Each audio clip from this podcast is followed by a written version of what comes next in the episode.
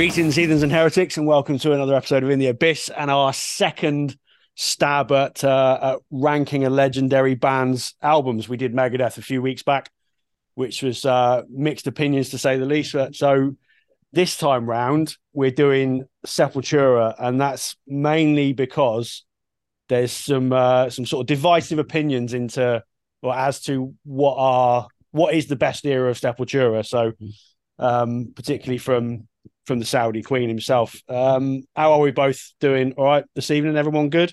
You pair of cunts. I haven't called you cunts for a while. Yeah, all good.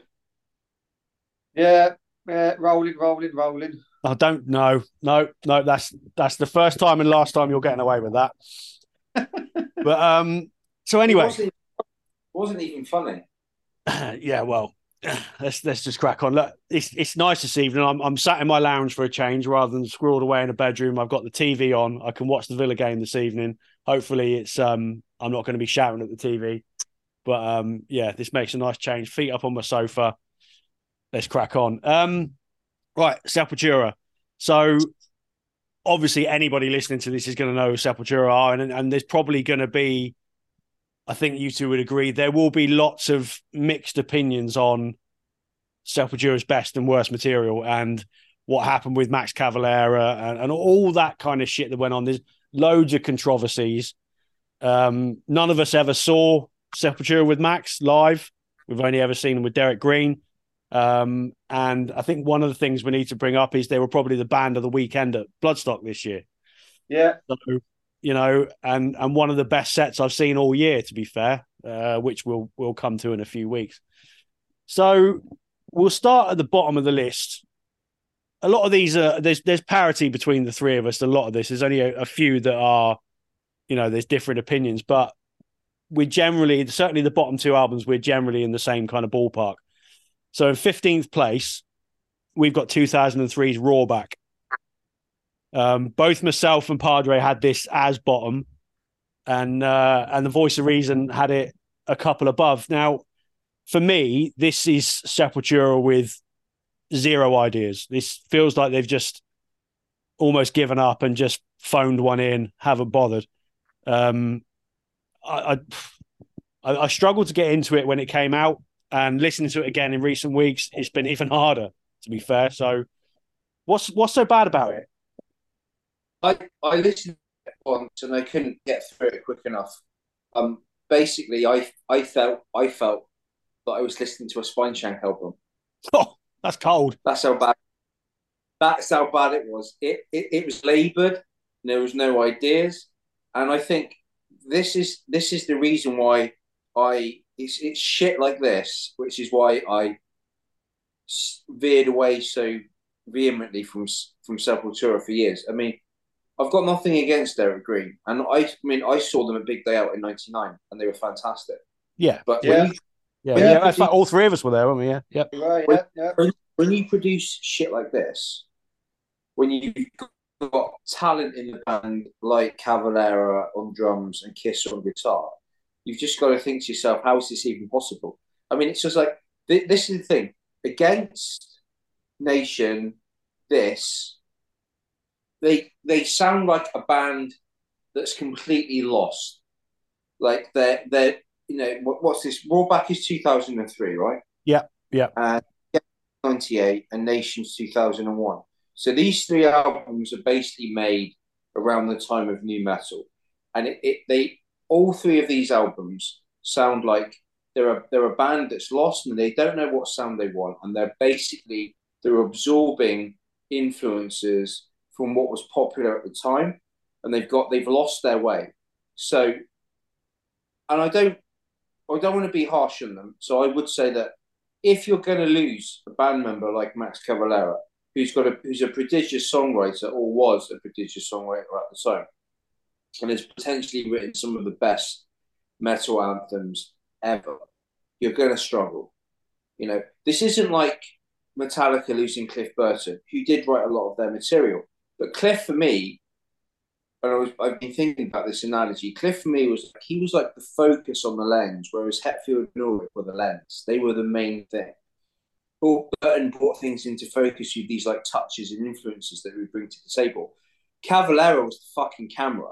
Once you took that away, for it, I, and I think it's clear from this entire list, it's taken them decades to get back in the fucking game because they're not. The difference between that that middle period after Max leaves and what they're producing now is that they're doing their own thing and they seem to have ideas because they're not trying to take on board what everyone else is doing. That's just my kind of like general feeling of everything I've listened to at post roots. All right. Okay. Um, voice of reason. What, what, do you? I mean, look, we got Roorback at the bottom, and we've got Nation in 14th. So, like you said, that you know, it is it is a, a, a period of transition for Sepultura anyway. But what you know, and why have we got these albums at the bottom? What is it for you that doesn't do it? Yeah, I mean, certainly for these these two, um, I had a little bit. I had them both a little little bit above, just because I I just prefer a couple of albums less.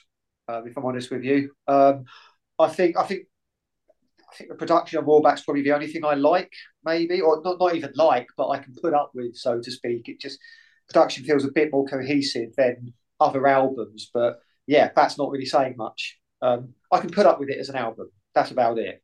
Nation, like you say, Nation is next, and I think that's a little bit. That's the next level above mine. So that'd be like what my twelve, for example. Yeah, yeah, you got yeah, his twelve. So we got his. Yeah, yeah, yeah, yeah. So that's my twelve, and I think you you got it slightly below. Um, again, I think I think it's just because I think there's a couple of tracks there that I can I can get along with.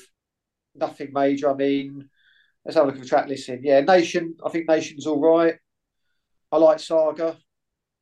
Um, the, my, my problem with Nation is, I think there are ideas on Nation. I just don't think they work uh, too often the, the album drags. They slow down, they plod, they drag, and yes, they try and be a bit explosive afterwards. But I've lost interest by then. It yeah, doesn't really, yeah. it doesn't really have the impact you want. Um, I mean, you've got you've got Politrix, which features Jello Biafra. So it's the second time the band have effectively yeah. worked with him. Yeah, and it's dull. It's dull as ditch water, and you don't want that for a track that's got Jello Biafra on. No, so yeah, um, you know, yeah, I'm sure we'll we'll come on to my thoughts on the others, but yeah, for some reason they they dipped on these two albums, big time. That's it. Well, at least at least, at least we're all in, in agreement. Um, the first one that comes along that we're not necessarily in agreement though is 2009's Alex, um, or Alex, or whatever you want to call it. Now, I quite like this album, but my my issue with it is there's too many interludes through the album. There's some great songs in it, and I think if we took those interludes out and it just flowed as like a ten track album, it would be a lot higher in my list. Um, I've got it as, as ninth. Um, the Voice of Reason's got this as Sepultura's worst, uh, and Padre not far off. So why why why this one? Because I think there's some great songs on it. Yeah, I, I think you've you summed it up with your comments about the interludes. They're trying yeah. to do some interesting stuff and some different stuff, and for me, it just doesn't work. It doesn't flow. It doesn't grab me. It doesn't sound appealing whatsoever, and I just find it extremely difficult to listen to. Yeah, it's, it's, got, it's, yeah, a, it's a, weird one. It, that, that, would be that would be my my sentiments. Difficult to listen to, nothing grabs you, and you know, and this is like listening to it on the headphones and then listening to it on the speaker, and like you know, trying to give it time, and you're just like, I'm just not not feeling it, and I'm just you know, nothing. There's no there's no point where you want to go right. I need to listen to that bit again because it was really good. Just nothing. What, I, what, really I, what I'm tempted to do with it is is to stick it in a playlist without the interludes and listen to it just as the body of songs and see if it it kind of clicks a little bit more because like I said I, there's a lot of the songs I really like um, but it it gets going and then one of these fucking interludes kicks in and you ah oh, just no. I understand they're trying to do something a bit different but it, it just it just isn't necessary. Um this is problem. shame. This is this was their problem.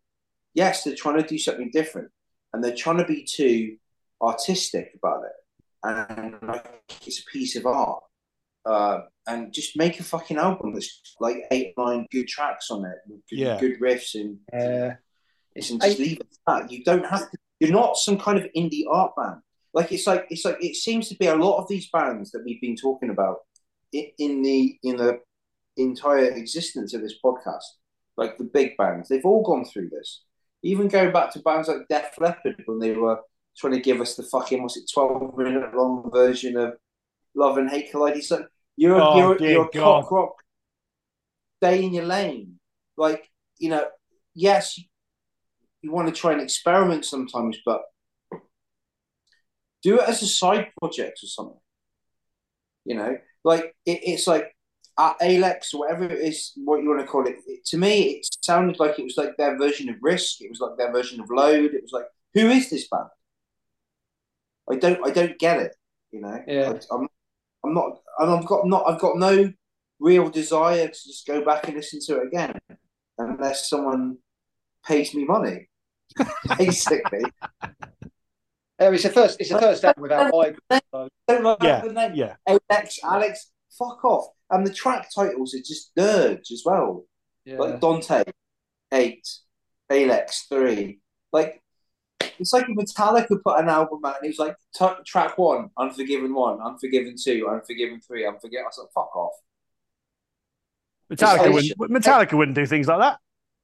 On one album, Well, yeah. Well, I yeah, I suppose. Fair enough. I mean, 18 tracks, 54 minutes. I mean, it's Yeah, exactly. it, it feels Exactly. broke.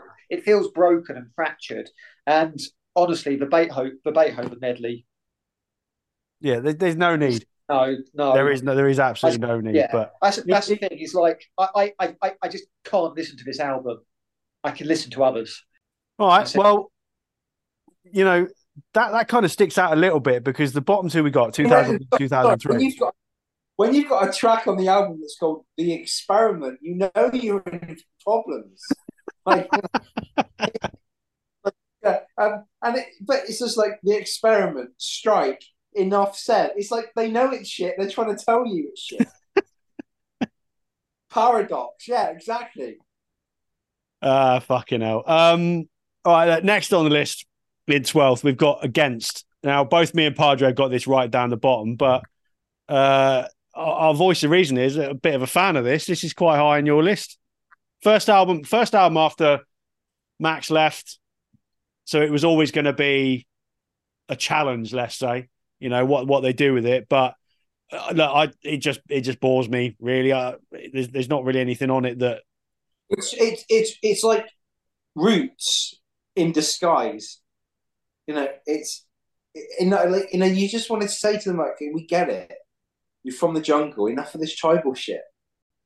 Choke is a banger though. I'll give it that. That's that's a fucking and they still play it live now. So you know, Yeah. that's that's a fucking banger. But so come on then, voice of reason. Why is it so high in your you you've got this as you've got this as number seven. Yeah, so I mean, by no means uh, one of my favourites at all. It's it's midway, so for me, it, it's a solid Sepultura album, listenable and sometimes enjoyable. Um, for me, it's a bit of a it's it is a bit of a back to basics album. You've got one guitar, so you can't be too mad. Um, I think they kept the certainly kept the vibe uh, of the tribal stuff from before, but it does feel like they're trying to be their own thing at this point. They've lost something that that Max has taken away, so they're doing something a little bit different. It feels like a hardcore album at times, if I'm honest with you. Um, albeit That, one, that's yeah, that that makes sense. Well, obviously Derrick Green probably trying to bring his own spin Yeah. to Sepultura, isn't he? One way or another. exactly. And I mean, look, I love I love the title track, the opener. I think that's a belter. Um, I I think Hatred Aside's great. It- like we say, Choke's good. Uh, Tribus, uh, Boycott. I think there's. I think it's got some moments. I really do. It's got plenty of '90s phase guitar. So I don't know if that's just appealing to my my sort of era sound, but yeah, I, I, I think this is a quite listenable Sepultura album. Um, I think they, I think maybe they just had a few ideas still left over from Roots, the, remaining three, and they wanted to to put them into play. And I think they still got something there before they went the other way. it it feels like a roots hangover to me, which might be a little bit of Yes. a of an ob- obvious way of putting it, but that's that is what it feels like. It's um it's like you know, and as much as I love it, it it's a bit like Brave New World by Maiden. Um, I do love that album. Obviously, it's important to us. It was the first time we saw Maiden, all of that. But there's a couple of songs on that that feel like the Blaze era leftovers, and I Yeah. get the same feeling with this as that. So it's just almost like they haven't they haven't quite they're nowhere near becoming a band again yet. They're starting afresh, got some old ideas knocking about, and it and it sort of landed as this album. So I I get why it would have been a struggle though. Yeah. no, I think I think it's worth bearing in mind, as much as we at this point none of us really like Soulfly. I think I think it's pretty clear that maybe for all their all their talents, I think Max Cavalera had had the accessibility and the groove more than the others did, and he took that away. yeah, that's that's potentially true. Yeah, I, I can see where you're coming from with that. But he, but I think they had a lot of the good musical stuff, which is why Soulfly were not my thing after a certain point. How would um how would you compare the the Soulfly debut to Against then? Which which do you think is a better album? Well, admittedly, I've not listened to the Soulfly debut for well over twenty years. No, me Um, neither. fair. So, and I, I should have done, to be honest. I, I think I did think about it, but I just never got round to it. Um, I, I enjoyed it at the time. I mean, I saw them live at Ozzfest in '98. Uh, that was enjoyable stuff, but I, I got rid of my copy ages ago. I lost interest. Um, and I think all of that sort of, you know, tribe, tribe, uh, tribe bollocks just, Yeah, just started to piss me off. And and Against doesn't have that so much. It's not as overt. So maybe, maybe that's it. Maybe it just feels a bit refreshing compared to what I knew Soulfly were doing at the time. Maybe. Fair play. I, I know Padre's got strong opinions on Soulfly, but we it's probably we haven't got time to go into that. No, no, we, we've we've only got like We'll be here all we'll be here all fucking night. yeah. Um, right. Next up, then in number eleven, well, in eleventh place, um, Dante twenty one. Uh, we've pretty much we pretty much agree with this. This is tenth, eleventh, tenth across the board. So it's yeah, it's it's almost like this is bang average.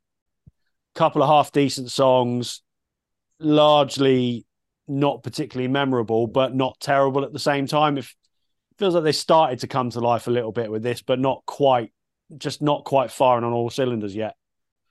Yeah, I mean, I, I like the production. It's got a bit of fury to it. It's, it's it just brings you in a bit more than I think the last couple of albums did. But yeah, I couldn't recall any of the songs. Well, for me, it's like the the, the three albums: Alex, Dante Twenty One, and Kairos, which we've got as number ten next in the list. I I I struggle to pick between those three. That three album run, it feels like they are just a little bit sort of middling and not putting a great deal of effort in. There's some half decent songs, but they're not giving it the full beans, if you know what I mean. If that makes sense. I I, I Yeah, I no, no, no. That's I think that's fine. Yeah, again, just maybe that's it. I think obviously with Igor going and bringing uh, the next drummer in, that interrupted the flow. So it's Yeah. all it's, it's been fractured really ever since, haven't hasn't it? Really? Yeah, yeah, and I Uh, think yeah, and as as I think we'll get to as we go through this list, where they are now seems like more of a cohesive, Yeah, settled band, doesn't it? So yeah. we'll we'll Um, we'll come to that. Yeah, so yeah, I think it's a it's a passable album. It's I'd, I'd stick it on in the background, but yeah, I can't I can't engage with it a great deal. Dante twenty one. So yeah, next up we had Kairos, and like I said, I I can't really pick between those three. You two have got this sort of both. You've banked both ranked this as number nine. I it at twelve. I I just struggle to to really talk about these albums in any great detail because they just don't. They, they just don't excite me. and I think that's part of the problem. No, I agree. It's the trouble again. If you don't have memorable songs, then it, it, it's difficult to talk about them. I mean, I think the title tracks decent. You can have a Yeah. solid album. You can have a solid metal album, can't you? And, Yeah, and, you know, if it's solid, on, you can kind of enjoy it. But there's just nothing that really jumps out and grabs you by the balls, kind of thing. it's, it's memorable songs. You want memorable songs, and I Yeah. think there's not a great deal there. But I think yeah, it's it's it's a tasty enough fast food meal. But I'm not sure about the production. It's a weird one. It's a sort of fuzzy. it's got a kind of weird echo to it. I don't know. I can't really describe it, but I don't. I'm not so keen on it. Um, Experimental. I, I, think it's just, but I think it's just a bit more cohesive and confident of itself as an album, which is why I probably put it a little bit, little bit higher up. Um, you know, I can't say it's a bad album. It's, but it's, yeah, I can't say it's good either. Yeah, that's that's fair. That's fair. Um, all right, we're rattling through these, but it's it's it's, it's going to get it's going to get a bit more interesting as we go we're, further. We're going to talk but, more, aren't we? Yeah. But next next on the list, so we've got the first uh the first Max Cavalera era record, and that's Morbid Visions '86, first album. Um, rough as fuck, I think is is the way is the way to look at this. Um, Holy Man's got this as seventh, Voice of Reason tenth, uh, myself eleventh. So we're we're roughly in the same kind of ballpark now. The one thing about this album is obviously it's just been re-recorded by the Cavaleras, and the songs on it have come to life. It sounds like a completely different album. The, the you can hear the riffs better. Obviously, the production is a million times better. Everything about it is is just a huge leap forward. So, but you have to disregard that and just treat this album as a standalone. I get it was a debut; they were broke, had no money, so the recording's going to be rough. But it's just it's so bad that it just it just completely lets itself down. It's like the early days of black metal. It's just you you know there's something in there somewhere, but if it sounds this shit, it's really hard to listen to. Yeah, um, but I think it's uh, it it's definitely a, a, statement of intent, and some of the songwriting on it is quite good. So Doom is a classic song, um, and it was a staple of their life set for quite a long time after that. Um, and it's it does it does kind of like it does set the set the stage for like if you like it, then you're definitely in, going to be in the ballpark to really latch on beneath the remains, which is kind of like its uh, offspring. So I mean, I, I mean, I get what you mean. It's, but it's. I mean, if like if you heard that, if you back in back in the day, if you if you were like picking up a copy of Kerrang or something, or you, you heard a demo of that, you'd probably be quite interested in think because like again, this is coming out at the height of thrash, and it's something a little bit different. I mean, Sepultura were definitely a thrash band when they first started, but they were they were a lot more aggressive. They were probably more aggressive than Slayer at one point. Yeah, that's that's, that's, probably, that's probably fair.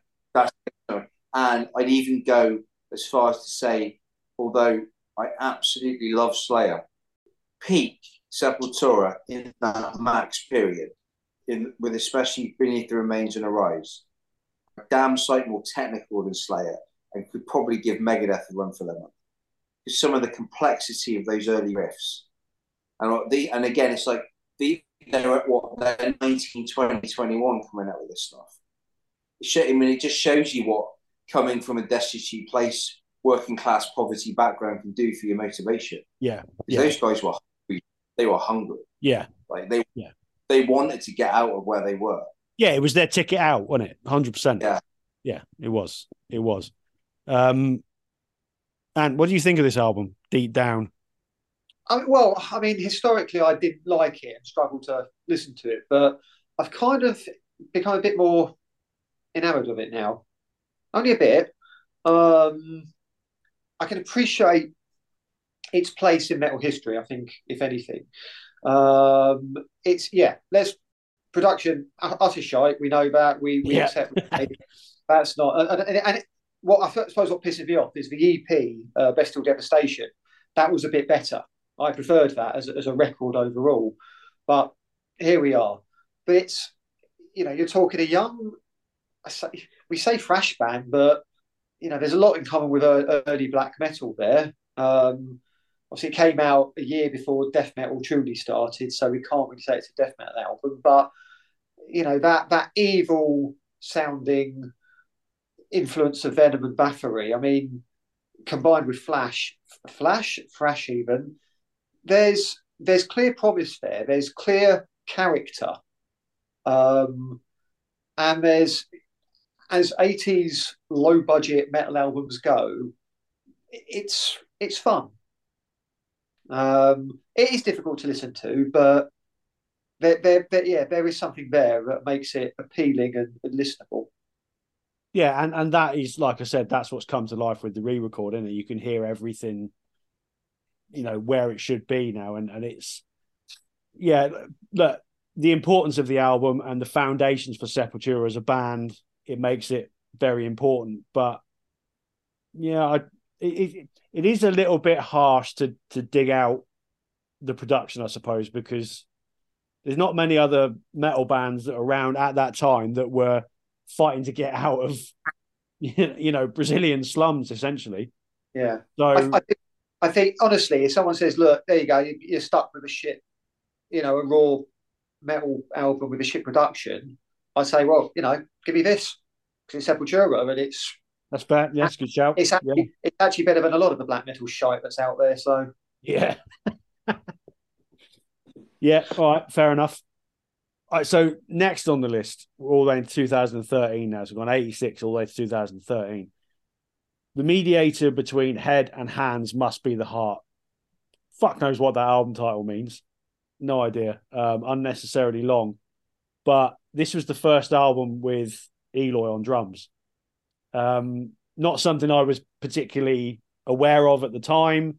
Um, and it's only really in the last um, in the last year or so that I've sort of paid a little bit more attention to that and seeing Sepultura for the first time in 20 odd years in the summer, watching Eloy Casagrande as a drummer and what a fucking machine he is.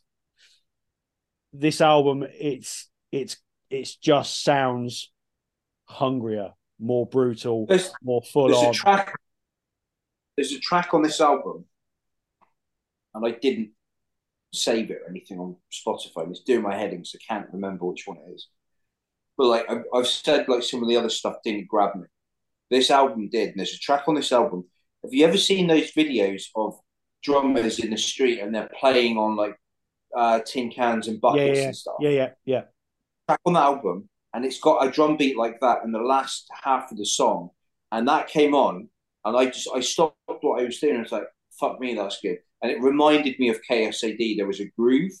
Yeah. Um, I like this album. I'm going to go back and listen to this album again and again. I think, um, because um, I just I want to give it a really good go. But this is definitely if they were doing this after like 2002, 2004, I probably wouldn't have veered away from them. I, I mean, just generally speaking, I think the last couple of albums they've come up with after listening to them are actually pretty good. Um, well, this is what I'm saying about about Eloy Casagrande. I mean, this is the first album he was on. We haven't spoken about the other two yet, um, but it's almost like he's given them a kick up the ass as a band. They, they, it's just a, a they're, they're, fresher for it, and I mean, uh, seriously, you, you, you know, like I said, the last time you saw Sepultura was was would have been Big Day Out, wouldn't it? You've seen them since? Uh, yeah, I think but either way, watching them with with Eloy is just an absolute fucking monster. And look, there's there's loads of drummers out there that that hit hard and are technical, but he's just got this this this flair that that just suits Sepultura's music so well. There's something about it. It's chemistry. I think it's almost like they've found the right person, and yeah, you can very, hear it on this album. It must be a very strange situation to be in like when they had when they still had Igor Cavalera on drums. Your brothers the band or you've kicked them out because you don't get on with his wife who's also was also the agent. He's also going through problems with the, you know, the death of his stepson. And you, you, you, you know, you're, you're exchanging words in the press, but the brother is still the drummer in the band. That is a bizarre situation to yeah, be in. Yeah. That must have affected the creativity because Igor Cavalera is probably one of the best metal drummers ever. So, like, where did he? I, I think Casagrande is better. Yeah, I know, I know, but I, I, I, I can't agree with that. Not because I necessarily think you're wrong, but I, I haven't heard enough, and I, would love to see it live. But yeah, I mean, Igor Cavalera was, was special. Oh yeah, again, he's just he's just a fucking monster. Yeah, absolute beast of a drummer, and you know, that's again another massive element of what made Sepultura good.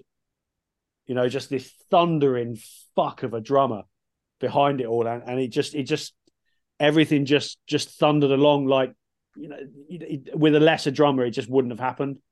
So No. you know, yeah, I mean, Voice of Reason's got this as your second to last, as 14th out of the ah. 15. Yeah, I'm quite surprised at that. I, despite repeated listens recently, the album does absolutely nothing for me. I, I, I'm, not, I'm certainly not going to disagree or argue with what you you've both said. It is just not engaging with me whatsoever for some reason. It's, I mean, that album cover is really quite grey and bleak, isn't it? Yeah, That's Yeah. kind of that's kind of what I get from from the music. It's just grey and yeah, I, I, I don't know. It's just one of those things, really. But yeah, just does absolutely nothing for me. It, it's it's an odd one. It really is because the next album in our countdown is is the next album. It's Machine Messiah, and we've all got this pretty high up. In fact, Padre, this is top five for you. We've got we're up to we're up to seventh in the list now, and we're all relatively on the same ballpark. I've got it seventh. Voice of Reason eighth. Padre, you've got this at five. And considering it's a good- and considering how you know pro Max era Sepultura you've always been, I'm I'm I'm I'm amazed at that. I'm I'm pleased to see it because it's a fucking it's it's a damn good album. the first three tracks are really good. I really like them. I quite like Cyber God and Vandal's Nest as well. Um, I just, I mean, I think I, I was so what I did was I started at Quadra and I worked my way back, and I remember I, I had to I had to double take. So this album and Quadra, I, I honestly had to go back and check. Am I actually listening to Sepultura? Because there are there, and there are things on Quadra which it sounded like a Scandinavian album in places. Like the production and, the, and some of the riffs, and that's honestly, I, I I went back and I was like, I had to check the, the artist profile because I was like, this can't be Sepultura, you know. But it's it's a band reawakened. Like they finally found what they were really trying to do in the first place after Yeah. Max left. Yeah. You know, Yeah, Like, completely they, agree with they that. weren't they weren't being they weren't being influenced by nu metal. They weren't being influenced. They got away from this because we, are from Brazil. We have to do tribal elements and all this kind of stuff, you know. So I think Yeah. I think the stuff they've come up with the last, based on what I've been listening to recently, the last like five or six years is definitely um it's worth it. I mean, I, you know, enough to say that you know I would if I, if I get the chance to see them live again, I will ge- be legitimately like looking forward to some of the newest stuff as well as, or are they going to play some of the old stuff? They sound they sound huge live. Yeah. the, Yeah. the newer New songs stuff sound really great. do. You know, it's um, yeah, it, it's just just poundingly heavy, and it has got that that groove that they were missing for years. But and what's the difference between the Mediator and this then? Because you've got a big jump between these two albums. Yeah, I, I think, well, funnily enough, when I first heard th- th- this, again, I, I dropped off a Sep- Sepultura bandwagon ages ago and hadn't really kept up with them at all. So this there has been a lot of listens recently. Um, when I first listened to this this album recently, I hated it. it was bottom, it was bottom of my list, absolutely. And I thought, I, I what what is this? It just it just again, it seemed all over the place. Repeated listens, however, have taken it the other way. And it feels to me this is this is what they were trying to do with Alex, Yeah, but doing it better. They they're trying to bring that complexity in it. Uh, You know, I could use the P word um, in places, um, but they've got that heavy that that heaviness, that fury, that aggression, that technical ability. You know, I think I think song wise, again, there's not a great deal that's catchy there. There's nothing like chorus heavy like we know Sepultura can do. Um, but the songs are a lot more in, more engaging, I think, than they were on Mediator. I think they certainly ge- managed to gel with Eloy a lot more at this point. They're clearly Yeah. letting him, and I, I think maybe that's the thing. I think they wanted what they wanted to do with Alex. I can't remember his name was, but drummer at the time just didn't let them. But Eloy does. Yeah. And they're able to they've been able to structure that what they did a lot better. I feel maybe that he he's been able to take a lot lot more of a of a front row seat for this album than they had with Mediator, where he was they were just the new maybe, drummer. They were, like, they yeah. were pulling him along.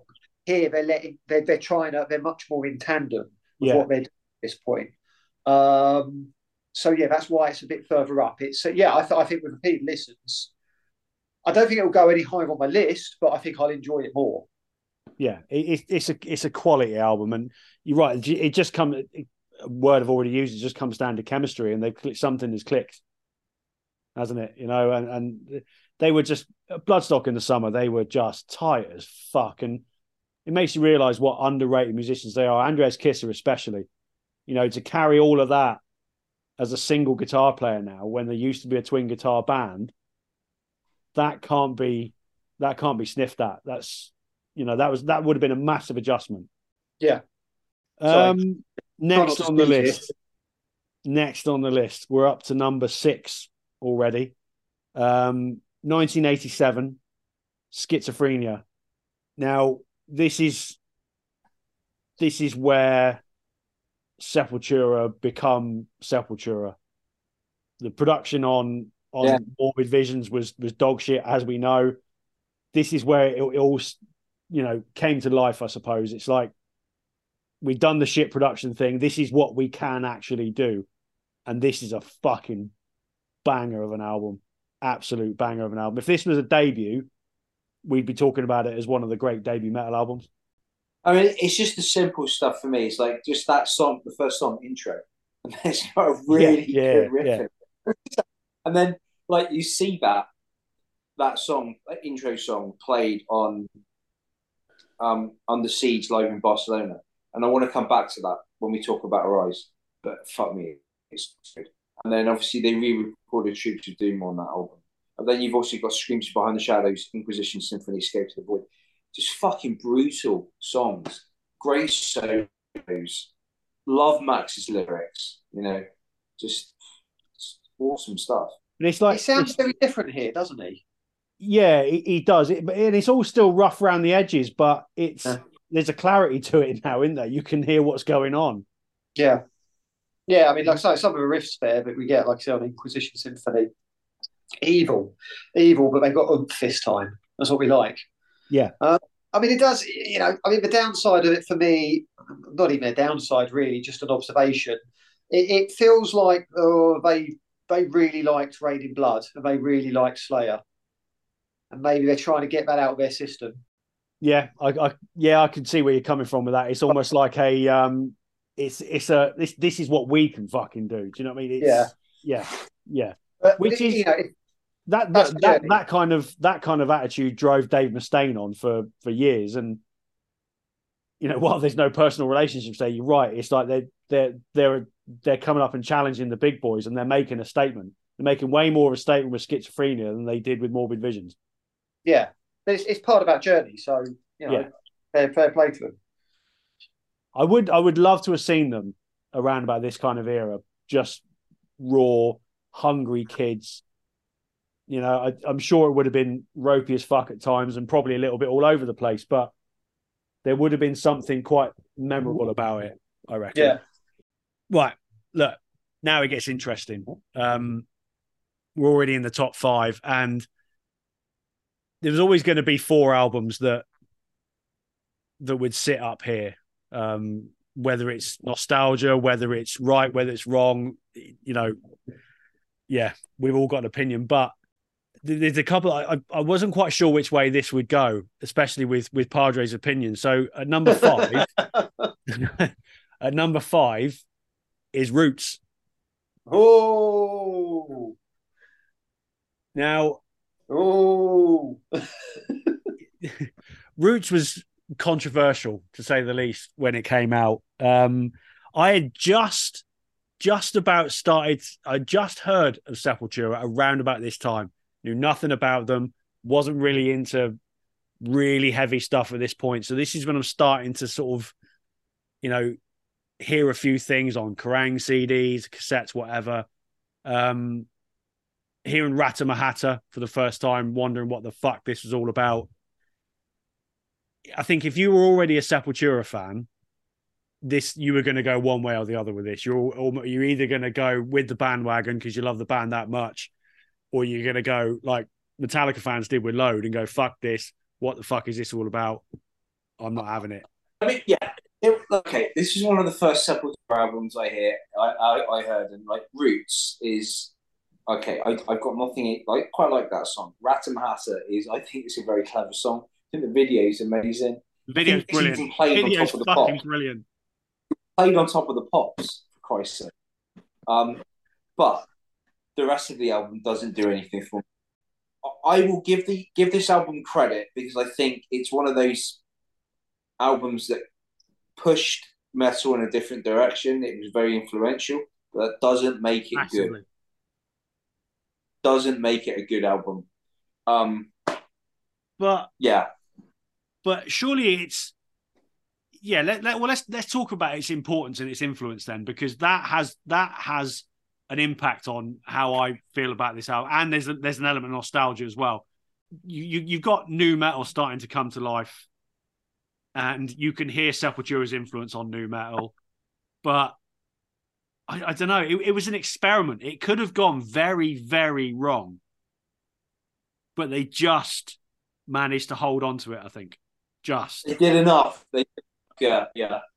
There's there's enough quality on there attitude, straight hate, dictatorship. Dictatorship. Dictatorship's a good us. Born stubborn is a, just a fucking raging, pissed off. That's that's bordering on hardcore. You know, they've been spending a lot of time on tour with bands like Strife around this time this point, so it's almost like that had been roughing, rubbing off on them. Um, but in terms of for, from an influential point of view and a nostalgia point of view for people of our age, it's a hugely important metal album. Yeah, it is. Does the voice of reason agree, though? I have to say my part. Have your say. The stage have is I... yours. I mean, this is my number three, so not my favourite by any means, but it, it's it does hold a very special place in my heart because, as I say, I got into metal September '96 through Iron Maiden, started with Kerrang after that, listening to Korn and all sorts. And I think, yeah, I'd heard some Sepultura stuff on on like the chart show, for example, seen the videos, um, and I bought the, well, the ITV chart show. Yeah, the ITV chart show. Oh yes, like every four yeah. weeks you get the rock chart, wouldn't you? And yeah, that's it. Yeah, yes. little snippets yes. of this. So yeah. So funny enough, I think at the end of the year in '96, I bought the Roots of Sepultura, which was the um, the special edition they released six months after. Yeah, yeah. Uh, and that had a live live CD and bonus demo stuff on the second second uh, CD. So proper proper money's worth. And I loved it. Excuse me, like nothing I'd ever heard before. Um, brutal, pissed off, angry, atmospheric, just monstrous. Um, and I think at the time, obviously, this was what six months old, the album. So this was as contemporary a metal band I I listened to at that point until the following year when I started buying albums as they came out here and there. And Coal um, I never bought the Coal Chamber album. Oh, well done. So no. Um, so yeah, Roots. Now, yeah, yeah, Roots, Bloody Roots, the singles there, Ratamahatta Attitude, we know about that. And as you as you both said, Dictatorship, Born Stubborn are just full on balls of fury. Spit, absolutely love Spit as well. When this album is angry, it is furious. Yeah. It is overwhelming. It really is. And like, you know, the the yes, we can absolutely link this to the nu metal stuff with the Ross Robinson development as we went along and metal becoming a far more cathartic thing than um, just an aggressive form of music. Um, and this album is actually key in that. Um, but yeah, there were some absolutely brilliant songs on here, but it is flawed.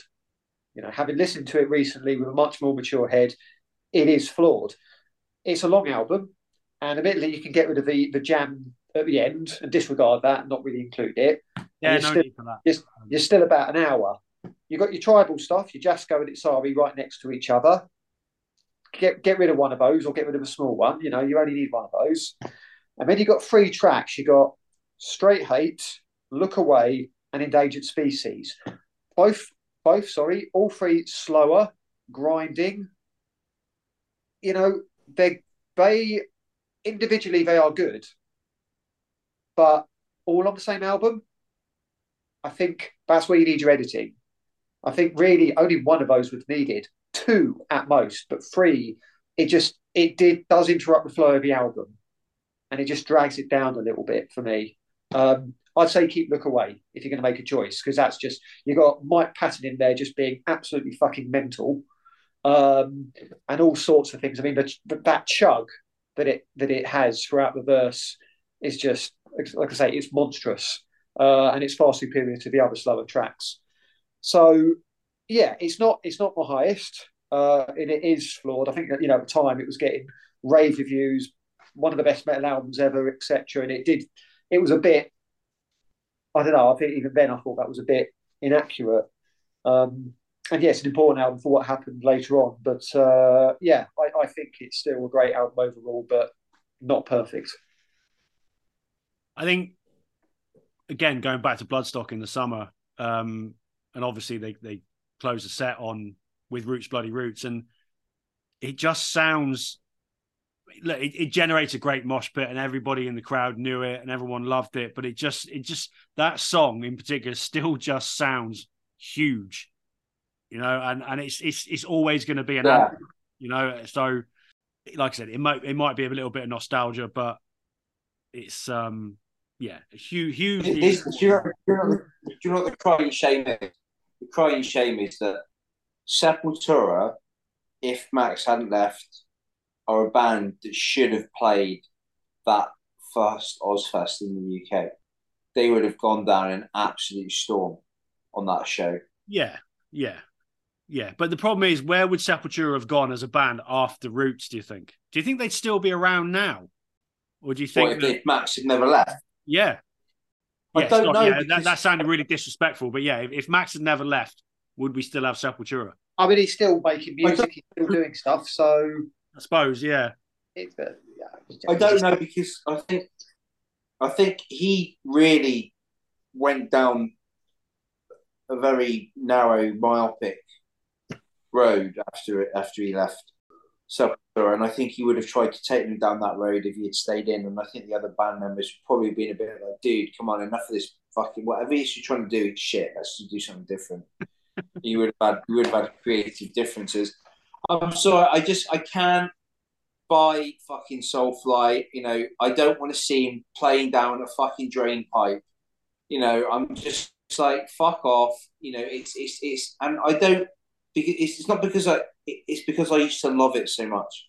I used to love early Sepultura so much, you know, and it, it's like love can turn to hate quite quickly, and I'm just like, nah, it's, it's disappointment. I'm hurt. I'm actually that band, Cab Max Cavalera. Although I love him, he hurt me. Well, maybe That's it's just why, riding. Uh, it's just like, but it was like wearing the track suits as well, and what what are you? Are you a metal band? Are you nu metal? Do you want to do hip hop? What, what is it? What do you, you know? But that was that was metal at the time, wasn't it? You know, new metal was in full flow, and it wasn't unusual to see Max Cavalera wearing a fucking Adidas tracksuit at the time. It's just, it's the way it was. Rightly or wrongly, that is the way it was. So you know, it is what it is. But that's that's that's the history. That's that was the end of the Max Cavalera era of Sepultura, and we've come full circle because I mean, it is amusing though, sort of. But I got into Sepultura the same month they Max left the band.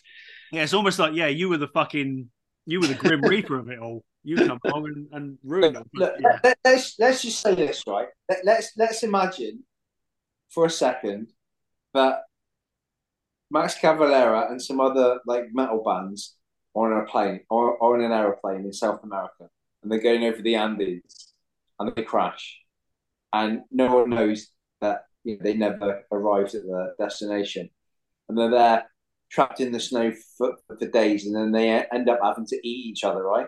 No one's going to eat Max Cavalera because the material was coming out with was so shit. People will be like, like try and eat this. Is that Max? No, I'm okay. I'm not. I'm not into that. Like it, it tastes like crap. You know, that, that's what would have happened. And you know, that's hard. You know, he, and and if, if they had if they had come across a Chilean rugby team who had also crashed and, and were starving, and they said, "Look, we haven't got any food either, but we've got Max Cavalera," and they would have been like, "No, we're, we're not. We're not into that either. We're not touching that. you know, you know, rather die." Um, enough of that. Uh, like like I said, we've come full circle now. So fourth on the list, and I'm quite surprised this is up there. Uh, it's one of my favourites, but I am surprised we're we're all in agreement. Fourth place, 2020's Quadra. Um, I, I don't think you can really deny that this is a fucking quality metal album. It is an absolute belter. They are yeah. fully back on form. Yeah. But there are some bangers on yep. this album. Proper, yep. Absolute bangers. Yeah. The first the first three or four songs are so fast, heavy, brutal, proper, classic, pissed off Sepultura. Accessible. That's and, and accessible. Yeah, that's completely, thing. Uh, that's what I think is missing from a lot of their stuff with with Derrick. The accessibility where you could hear a chorus and go, "Oh, I remember that." Yeah. Yes. Yeah. Yeah. There's there's a word that we've used quite a bit recently, and that's triumphant, and that's kind of where this yes. album sits for me. Oh Jesus Christ! I mean, the chorus on "Raging Void." Yeah. You know, if there was, yeah, if you open the dictionary to the word triumphant, what you'd see is the meaning of a word triumphant, which is what that song is. Yeah, yeah, yeah, and it's all of that that came out in in droves in watching them in the summer. That one hour set. Yeah, it just it's just I don't know a newfound hunger, whatever it is. But fuck me, they are they're just again going back to Eloy Casagrande. They are just a machine of a band again now, and it's so and, uh, good to see. And the thing is, is there's stuff on here that uh, it doesn't sound like classic Sepultura or old Sepultura, but it's still distinctively Sepultura. I mean, Guardians of Earth, again, it, it, it, ebbs and flows, it builds up, and all of a sudden just launches. And then you got some melodic, uh, acoustic guitar yeah. solos, and then electric guitar solos, and it's got this sort of this classical sort of groove and, uh, and melody throughout it. And then the penultimate track, Agony of Defeat. I mean, I can't even. It's it's more like a classic rock track that's epic with metal influences, but heavy as I, I can't describe it because it's it, it's yeah. I, I I've never heard anyone sort of do a song like that before, um, but it's brilliant and it's a great album, and you know they finally made it. Yeah, they yeah they are back on form. But the the the, big, the most interesting opinion for me is, is Padre because you've got this really high as well. So it's it's almost like they've they've it, they've dragged you in. They pulled you back in, and they're Sepultura again. Yeah. Like I said, I, I I had to double take. I said, "Is this actually Sepultura?" It's just yeah. I I can't wait to see what they do next. I think that's the thing. How, how they they build on this now, if they if they even can. You know, if they well, can, if they can better it, fucking, we've got something really I mean, good on our hands. If we if we consider the live performance this year, I mean, they're clearly with it. They're clearly yeah. connected. They've got that chemistry. Why can't the next album be great? Yeah, yeah, completely. I, I, I can't wait. I mean, it's three years since Quadra. Um, hopefully, we'll get something in the next eighteen months. Um, yeah, it's just just so fucking. I mean, good. I mean, if you think about, you know, I know they lost the Cavaleras, but they're still very socially conscious. And my God, there's going to be a lot of material for them. That's true. I, yeah. I you know, I, I know there's been the cliche about terrible stuff happening produces great art, but yeah, but it does. It does. It, it, it, does, especially if you, as the artist, you give a shit enough about all of that is It's going to come out. If you if, if you use it as an inspiration, then and yeah. music and happy days, you know. And Brazil and Brazil has been been, been through the ringer, definitely. With, yeah, yeah, so absolutely. So yeah, no, I, I can't wait to see what they do next. And yeah, after seeing them at Bloodstock for the first time in best part of a quarter of a century, or yeah, not far off that, um, I'll, I'll definitely be looking to see them indoors next tour. Yes, headline set. You know, I mean, Bean caught the tour last year with with Sacred Reich, and he said they were just phenomenal absolutely phenomenal. So, yeah, it's, it's, it's so good to have Sepultura back. But top three, this is where it was always going to be a bit kind of which way is this going to go? So Fight. Fight. yes, very tight, very tight. Um, Fight. in third place, then Beneath the Remains. Now, I this is third, so I'm right clearly. Uh, Voice Reason had this as fourth, and Padre this is this is second. Um, what's so good about this album? I absolutely, you know, it is just riffs coming out of every orifice. There we go. There we go.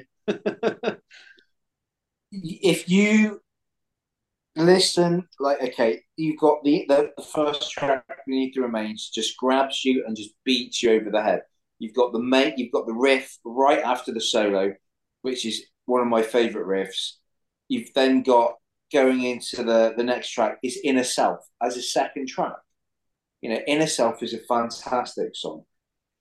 You then uh, again really good solo in it, good change of pace halfway through, awesome live, um, and then you've just got it's just song after song. And again, this is like third album in, and a lot of people I think you know really say, "Oh, this is the second album," because like what we were saying about Morbid Visions, but Stronger Than Hate has got a really great riff in the middle of it. Mass Hypnosis is the, the, the, the way they structure that song and the complexity of it and the time changes. Sarcastic Existence, great song. Slaves of Pain, one of the all time classic thrash metal songs. If you want to play someone and go, Wait, what is thrash metal? There you go. Just, that's one of the songs I would play them. It, it does tail off a little bit towards the end, like Hungry and Primitive Future, not not too bad. Um, but uh, Lobotomy is also quite a strong track. But it's just it's the speed that they play at. It's the it's the, the how tight the drumming is, the time changes, the vocals, the production. It's it's it's rough, but it's fresh. You know, it's I, I just I love this album. I had this Just album rough on, enough. on a cassette. Just rough enough, isn't it? That's the thing. It's, it's Yeah. Not too the edges. I got this album. I I got this album for Christmas in 1997, and it was one of those like moments where like, oh, you know, relatives phone. Oh, what did you get for Christmas? I got Sepultura beneath the remains. Oh, that's nice. Is that a new band? You know, and uh, then my uh, that that was like my one of my grandmothers, and then my other grandmother, my Cornish grandmother, was. Uh, I told her about it, and she was like, "Yeah, that's an anthem, bit of thrash, that." no, but no. Um, it's just it's it's like I remember I made I made a cassette I made a mixtape when I was at college, and I actually called it the heaviest album in the world ever, or the heaviest cassette in the world ever. And I basically put half half of the tape was beneath the remains. So that's that pretty much sums up. that says it Uh, all. doesn't it? Yeah, yeah, we, we I mean the you know they knew which way they wanted to go and Yeah. how they were developing, but they still wanted to keep their identity, or, or at least they they worked out what their identity was and, and what what was what was to come, and they were at this point certainly a fresh band, but a darker one. You know, there is a darkness to this album, definitely, um, which is what I think what sets it apart from other albums. Um, but it's that production, you know, that leap forward, getting Scott Burns at Morrisound involved. And of course, he'd done death metal stuff, and they're not a death metal band, but he brought that bit of grit into it. Yeah, And I think thi- that's, this that's what this album is is it's extreme, more extreme thrash metal. It's more in the vein of Kreator and Sorrow. It's yeah, not. yeah, it's, it's, yeah, it's the more the, the much more aggressive end of thrash metal. Yeah, it is. It is. but it, there's but got- it- but- yeah, but it's got the technicality of of Prime Megadeth. Where where they go from beneath the remains, and that's that's the thing. I mean, again, none of us were Sepultura fans in 1989, so it's you know we, we're not sort of any kind of voice of authority on that. But we we get to the top two now, so obviously we've got two left. We've got Chaos AD and we've got Arise. Which one's going to be number one? Which one's going to be number two? We're we're we're pretty. This is this is tight. There's like a point between them essentially as as to how we do this. Um, in second place, we've got Chaos AD. I had this as second. This is Voice of Reason's favorite Sepultura album. and Padre's got it as third. So, and the floor is yours. Why is it your favourite Sepultura album? I, I, I was umming and ahhing about this and, and another one. I really was. It was very, very tight. Yeah. Um, it's as very I love, hard to choose. Yeah. I love them both for their own reasons. I think, I think what's edged it for me with Chaos AD is, I think the songs individually are more distinctive separately than my number two album. You know, there, there is that separation there and that individual character for each album, but obviously with that theme going through the entire album in terms of musical aesthetic and, and production. I the songs are great. You can't argue with that. The songs are Right. absolutely fantastic. Uh, I mean, we talk about the obvious ones like refuse, re- re- refuse, resist, and territory. Yeah, propaganda. Biotech is Godzilla. I'm not even going to list them all. I mean, they're just all great metal tracks, banging, heavy, full on, no nonsense. But I think what what tops it for me, I, I think this is the quintessential Sepultura album. The two, well, the previous albums were thrash albums, increasingly great thrash albums, but fundamentally thrash albums, albeit with their own character. Mm, yeah, yeah, yeah, yeah. Chaos AD is where, at the time, they decided to take a different step. And it's unlike the previous two albums, this is probably, this sounded like the metal of the future. This is where metal was going. And okay, we can debate all we like about whether that was good or bad and where it eventually led to. But with Chaos AD, we hadn't quite got to that muddy new metal messy thing. It was was pushing there, but it wasn't there.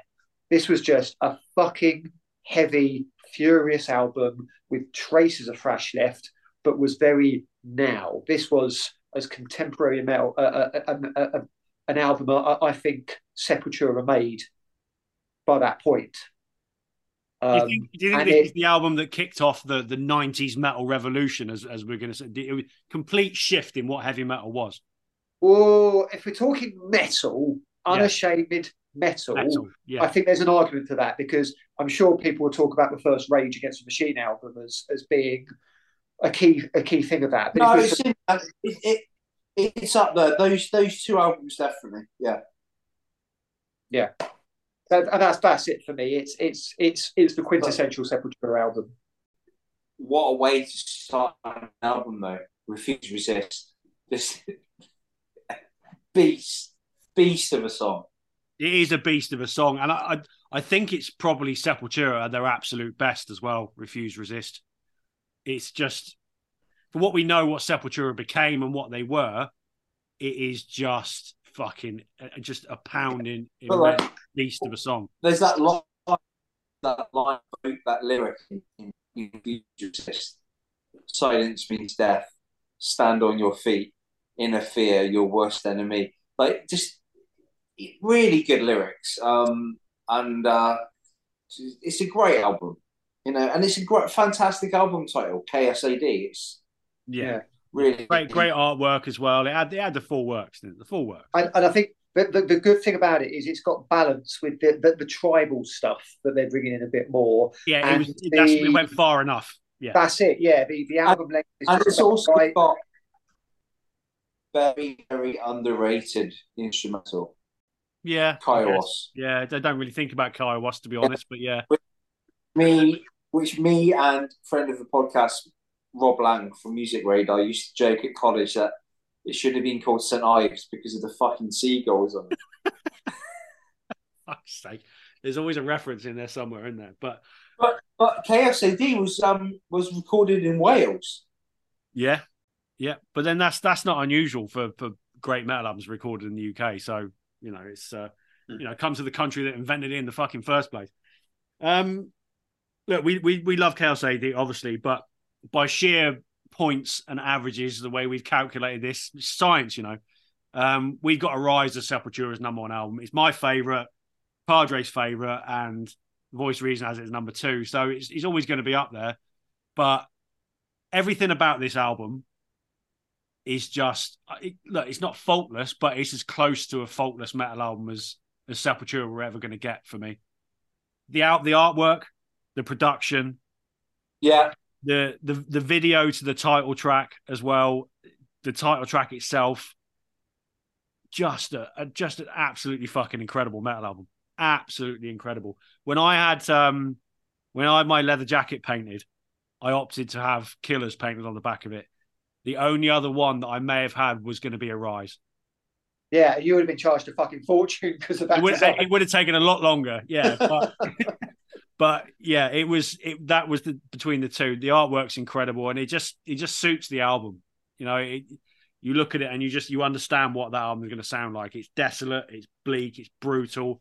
thing, It's thing is, you you say that. I mean, yes, it is those things, but I think what what I what I really like about this album is it feels like there's a bit of there's there's a lot of color to it. You know, that's that's kind of why I prefer to Beneath the Remains. Beneath the Remains was dark. Arise feels much more colourful and, and again triumphant. I mean, if you if you listen to the the bridge, the very lengthy bridge during Desperate Cry, Yeah. where they they bring that sort of the Lightning esque Metallica guitar work into it. There, there's there's a lot of hope there in that sound, and it just yeah, it just it just raises it a level, I think, to what came before. well that that that, that drum fill in Desperate Cry in the middle, dear God. Um, yeah, I mean, like for me though, it's if you, I mean, you've got that like what like Tregenza said, the, the title track is fantastic, but then you've got like a song like Dead Embryonic Cells. Now, if any of you want to go, if if you haven't heard Arise, so you're not that familiar with it, go away and watch. And I think it's also on um you the video the videos are on YouTube.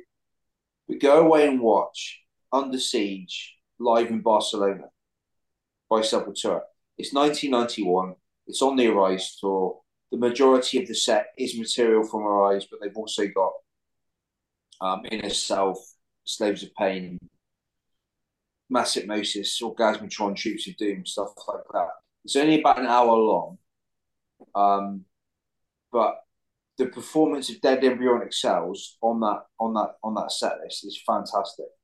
Um, also, like the, the other songs on there, there's you got Dead Embryonic Cells, Arise, Dead Embryonic Cells, Desperate Cry, Murder. That, that's a bit of a, a dip there, but then it goes back up again. You've got Subtraction, Altered State, Under Siege, and those Under Siege especially, he's got some nice The- the- differences to it. the, o- With the the- opening to Under Siege, I love that. That acoustic- slow acoustic, it's mystical, And then- weird. Yeah, and you, and Altered State's got the kind of Altered State is probably the first whiff of the tribalism stuff That's whiff. because you yeah, it's, it's the first like kind of like node of uh, like you know we didn't know like we weren't like, we weren't fans back then. We you know I can't say that you know I I, I, I was fucking ten when it came out or Yeah, exactly, exactly. But I do know people that w- w- w- went to see them live on this tour and tours previously, and I think you know they still thought they they thought back then that Sepultura were always going to be this amazing thrash band. But then you've also got like um, meaningless movements is great, infected voice, and then you've got the uh, the Motorhead cover of Gasmatron, which is a great cover. Great fun. Um, it's just a solid. You know, it's a seminal album. It's it's really good, and it, and it's in '91, so it's just after Customs. All of this stuff is is drawing to a close. The thrash movement is slowing down, and will be no more after this. You can hear you can hear Sepultura's journey in this album from Beneath the Remains to Arise and then to Chaos AD. You can there is a, a, sequence to it. You But can they- see they're they're trying to- growing as a band. The one riff that there's there's one riff on this album that just sums up this period of Sepultura, and it's it's the riff after the solo in the song Subtraction. It, it's just twin guitar assault, like really fast, tight, just absolutely fantastic. And, and it's those like kind of riffs that Sepultura had a habit of dropping in really great riffs after their solos. very similar to like the riff after the solo in Master of Puppets, Yeah, which is yeah. probably one of the best riffs Metallica have come up with. Um, but yeah, just fantastic stuff. I mean, and that and that's a shame as well. I mean, I, Kisser. Sorry, last thing. Kisser is a fantastic guitar player. He does a fantastic job of carrying that band on his own. But they did lose. They did lose something when they lost Max because that twin guitar sound. yeah, it's, it's a it's a massive adjustment, and I think we were all probably all in the same boat at the time when. You know how how do you go from a twin guitar band to a single guitar band? It's, it was you know always going. It's almost like they've gone through this this enormous um, transition period since then, and they've come to life on the last couple of albums. So, you know, they're not look, they're not old men. You know, they're they're young enough to carry on for another couple of albums yet. There's no reason why not. So, you know, more power to them. I hope they do. I hope they come back with something that is even better than Quadra. They've got it in them. So, so yeah, as a back catalogue, then we've done Megadeth and we've done Sepultura. Who's got a stronger back catalogue overall? I think overall, probably Sepultura. He can't make a decision. I think it's tight, but I think overall, when you consider the old and where they are now, Yeah, I think. Yeah, I think the way the way they've the way they've brought themselves back round yeah. and they're, they're I- a powerful entity again, which Megadeth just aren't. Again, again, Megadeth have just just just flummoxed about for years and, and whatnot. And I know I I was quite positive about one of their recent albums, but I, th- I think that just happened. It was almost like a fluke. I think Sepultura, like I say, they they've they've worked at it. Some things haven't worked. They touched on it, but they've yeah they've got to a point where you, you we're looking ahead and thinking, oh, I'm looking forward to the new stuff, and Yeah. we're not with Megadeth. No, no. think that's but a different. Sepultura are a band. Megadeth aren't, No. and, and, and that's that's the difference. Megadeth seemed to be a band once. Well, as soon as Marty Friedman and Nick Menza left, they weren't a band anymore. yeah. Yeah, basically, yeah. They Uh, just become it's all it's all hired guns. So, and and that's the difference. But yeah, I, I I'm I'm genuinely excited as to what what Sepultura do next. I I can't wait. So, so uh yeah. Look, What is um what is going down with this download lineup? right? Let's let's touch on this quickly before we go because um it's obviously a big deal in the UK when when the download lineup comes up. None of us have been for a long time. Well, and you went twenty was it twenty sixteen? You were there last. Yes, and it 2016. was virtually Yes, a washout. uh, so, but myself and Padre, I haven't been since 2005. Padre, 2004, I think was the last time you were there. No, five, five. Okay, same year. Look, it's it's a big deal, and it's the biggest rock fest rock festival in the UK. Um, and they always pull the big boys. You know, this year you got Metallica doing the whole two nights, just Slipknot, all of that kind of shit. Um, but I think we, I think we need to talk about Pantera on the lineup. So the only, pretty much the only European festival that didn't get Pantera this year. So they've got them next year. Um, but I'm sorry. I'll talk about the negatives first, but I'm sorry. Queens of the Stone Age, Fallout Boy, and Avenged Sevenfold are not headline bands for a 100,000 capacity festival. Not even fucking close. No, So this harks back to the Like, I- episode we did a long time ago. it- What it- happens when the big boys hang up their boots, and who do we turn to after that? It ain't these three fucking bands, is it? it is amusing considering that, like, you know, earlier this summer, Queens of the Stone Age headlined Dreamland in Margate, just down the road from me, to 7,000 people. And Yeah. fair play to them for that. But that, yeah, 7,000 people, that's a big difference. This this doesn't sit right. And look, you got Royal Blood high up on the lineup as well. Uh, Offspring, Machine Head. These, these look like the fucking the the you know the the sub headliners as it were. It just it just has nothing. Um, I read a story on the Planet Rock website that Andy Copping, who's the, the top of sort of the Download Festival, they approached 21 different bands to headline this festival. So that kind of says it all.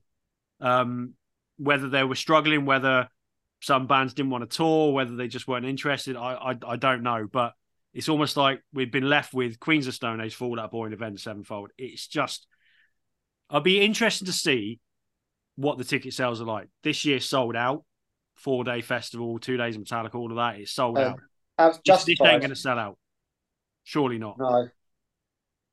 I wouldn't be surprised if they even shrink the arena and shrink the capacity because Oh. I mean, this is the thing is, you know, the, the, the small, I say the smaller bands, I'm more, I'm more interested in a lot of those. And that's that's the positive I want to get to about Yeah. it. You know, there's some great bands further down the bill. So you've got bands like Heriot, you've got Celestial Sanctuary, you've got Urne, you've got um, Pest Control, uh, you, you've got um, what else have you got here? You've got Dying. Fetus. I've only just seen the trail on there. the trail, blimey, yeah, Dying Fetus. Uh, you got counterparts on there. You know, there's Shadow of Intent. There's there's some good stuff down, and it's great to see bands like that getting the opportunity to play to thousands of people because they fucking deserve it. They genuinely deserve it, and I hope that you know it. Some of these bands it takes them on to the next level. Someone like Urne, huge opportunity for them, huge because they're a band that could definitely cross cross a barrier. So if you are going to download this year and you're not familiar with a lot of these bands, make sure you go and check them out because it's an opportunity. Um, I mean, look, the, the thing is, at this point, download is Glastonbury for rock fans, isn't it? So there will be people who will go regardless. That's been the case for But that, most that of absolutely. the my- because I, that just gets on my nerves because like Glastonbury's got something about it. Like, listen, I, I I've never been to Glastonbury, um, and I probably wouldn't go because I'm not going to go to a festival just to say, "Oh, I've been." But like Glastonbury's got its own specific character. Um, Whereas Download doesn't. I mean, I've, I've been to Download, I've been to Ozzfest, I've, I've been to Ozzfest at Donington, I've been to Reading, right? And I've been to Wacken. Wacken's got its own character as well. But Reading and Download don't feel like different festivals to me. They never have. They're the same, it's the same vibe.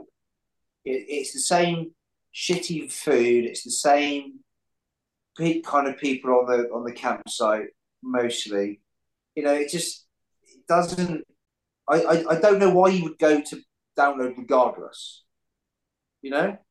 I- yeah, I I, know, I I, I, I, I agree with you. I, I, I fully agree with you on that. Not, not, not I know, I know what you mean with download and Reading. Very comparable in terms of, you know, the crowd they appeal to, but it's got a similar approach to that.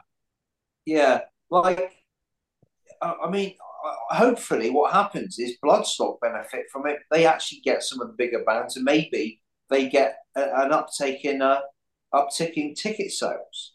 Bloodstock will Because- sell out this year.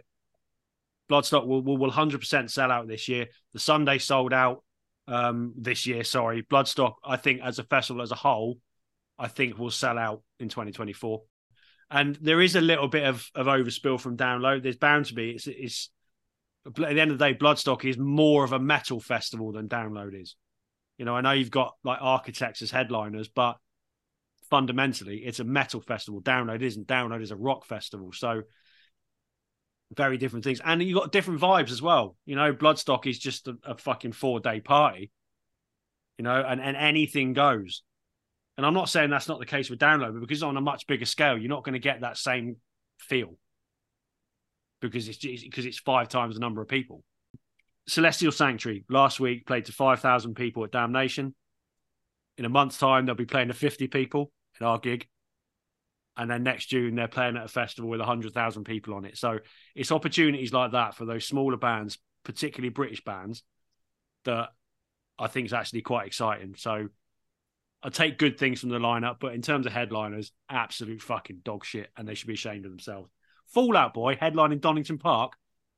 What the fuck has gone wrong with the world? Just And, and also, when he's at Donington, it's like that is sacred ground. Not anymore, it ain't. Not anymore. Once maybe, but not Yeah, anymore. Uh, 1996. That was it. Not anymore. You know what? Look, Green Day of, have, have are coming back next year. They're doing stadiums and whatnot. They would have made more sense as a download headline. Yeah. I, You I, yeah, that's. 30 uh, years of Dookie, uh, that would have made way more sense. I mean, they're, they're doing Isle of Wight, aren't they? Exactly. But they're doing their own stadium shows and they're doing Isle of Wight. Surely they were one of the 21 bands that were approached to headline download. They must It, it, it could well be they'd already committed to the other dates. So potentially, yeah. That's I'm- probably I'm- I'm true. thinking- But, but I mean, if, I'll, I'll be honest. If it wasn't, if it wasn't hundred quid, which is what stadium gigs cost these days, I'd, I'd be interested in Green Day if it was a lot cheaper. But it's not. So, Stadiums- Look, Green Green Day are at the Electric Ballroom tomorrow night, twelve hundred capacity venue, doing a you know a secret show, and tickets are ninety six quid. yeah, but you got. I mean, like we, we can say Which that's stadium- ridiculous, but that's that's the nature. Of, you, you got to whittle demand down. You know, 50, Which- back which back in the stadium- fifty thousand. Which stadiums are they playing? Wembley, Uh, Wembley. um, and a couple in the north, I think. Not sure which one, but they're they're they're big enough. That's fine. It's not not an issue. But and but they just would have been a better headline. The fucking Fallout Boy. And I'm sorry, Queens of Stone Age. I've got no real issue with Queens of the Stone Age. They're okay. They deserve full respect, but they they are not nowhere. They're probably the worst of the three. What they should do levels. is have the keep Queens of the Stone Age as headliners, right? But they should have tunes on just underneath. yeah, yeah. All right. Well, on that note, we'll call it a night because it's getting. Look at it. Look at it, Josh. Look at it. This is what you used to be. Hungry. Yeah, we'll have Kyuss. No, like- That- yeah, we'll, yeah, yeah, we'll have a bit of Kyuss. Let's have some of that, but that's never going to happen. So, um, that, uh, that's where we are. Thanks for listening again this week. Um, next week we have a pretty fucking special guest. I'm not going to reveal the name because nah, there's no fun in that. We'll leave it as a surprise. But for us, of our generation, we are very much looking forward to next week. It should be a really interesting conversation and, and a, very, very cool guy. So, yeah, really looking forward to that. Thanks for listening this week, and uh, we'll see you next week. Stay metal.